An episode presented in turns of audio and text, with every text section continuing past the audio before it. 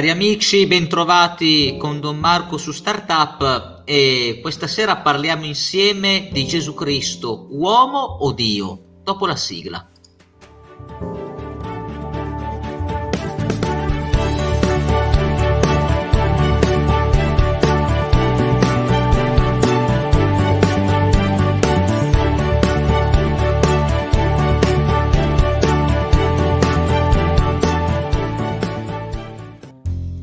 Beh, credo che ci troveremo molte volte a dover parlare della figura di Gesù Cristo, cui ovviamente come cristiani facciamo un riferimento costante, di cui c'è un sacco da dire, ma tre minuti qua, tre minuti là, speriamo di riuscire a darci degli spunti importanti su questo tema. Iniziamo proprio dal più generale degli approcci. Gesù Cristo era solo un saggio, un mezzo politico, un quasi rivoluzionario, un uomo insomma dotato di qualità speciali e basta, oppure era anche il figlio di Dio?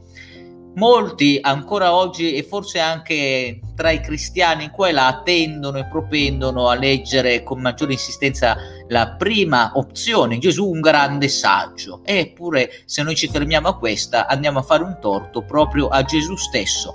Non dimentichiamoci che è per la sua ostinazione nel presentarsi come figlio di Dio davanti ai sacerdoti ebrei che viene eh, condannato per blasfemia e poi finirà ucciso sulla croce. Eh, Giuda stesso ne era ben consapevole, rendendosi conto che le promesse rivoluzionarie politiche del maestro non erano esaudite dal maestro stesso. E allora, allora bisogna partire dal fatto che Gesù si presenta come figlio di Dio. E se non accettiamo questa cosa, dobbiamo proprio rigettarlo da noi. Alcuni autori lo sottolineavano, tenere la metà di Gesù che ci piace, ma facendo finta che lui stesso non abbia detto di sé sono il figlio di Dio, è un'operazione in realtà discutibile. La domanda diventa non, beh, diventerà anche co- cosa significa e ne parleremo in altre occasioni, ma anche come è possibile e in realtà dal momento in cui l'iniziativa viene da Dio cosa dobbiamo dire? Nulla è impossibile a Dio.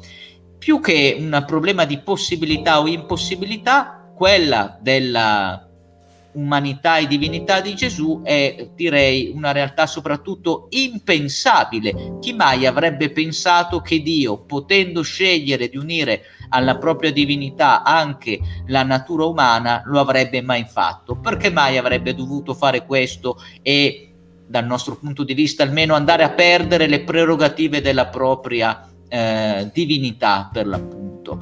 E dunque la grande rivoluzione di Gesù, Gesù il rivoluzionario come molti dicono, forse è proprio questa, quella cioè di aver scelto di prendere in sé nella propria divinità anche l'umanità, la natura umana e questo ovviamente ha aperto dei nuovi orizzonti per l'uomo, non ha stravolto la nostra natura, la nostra situazione di base, ma ha aperto delle nuove mete e delle nuove prospettive che anche su Startup cercheremo di andare a conoscere coi prossimi podcast. E anche per questa sera è tutto. Aspetto i vostri commenti, le vostre reaction nella nostra chat e vi do l'appuntamento al prossimo incontro su Startup.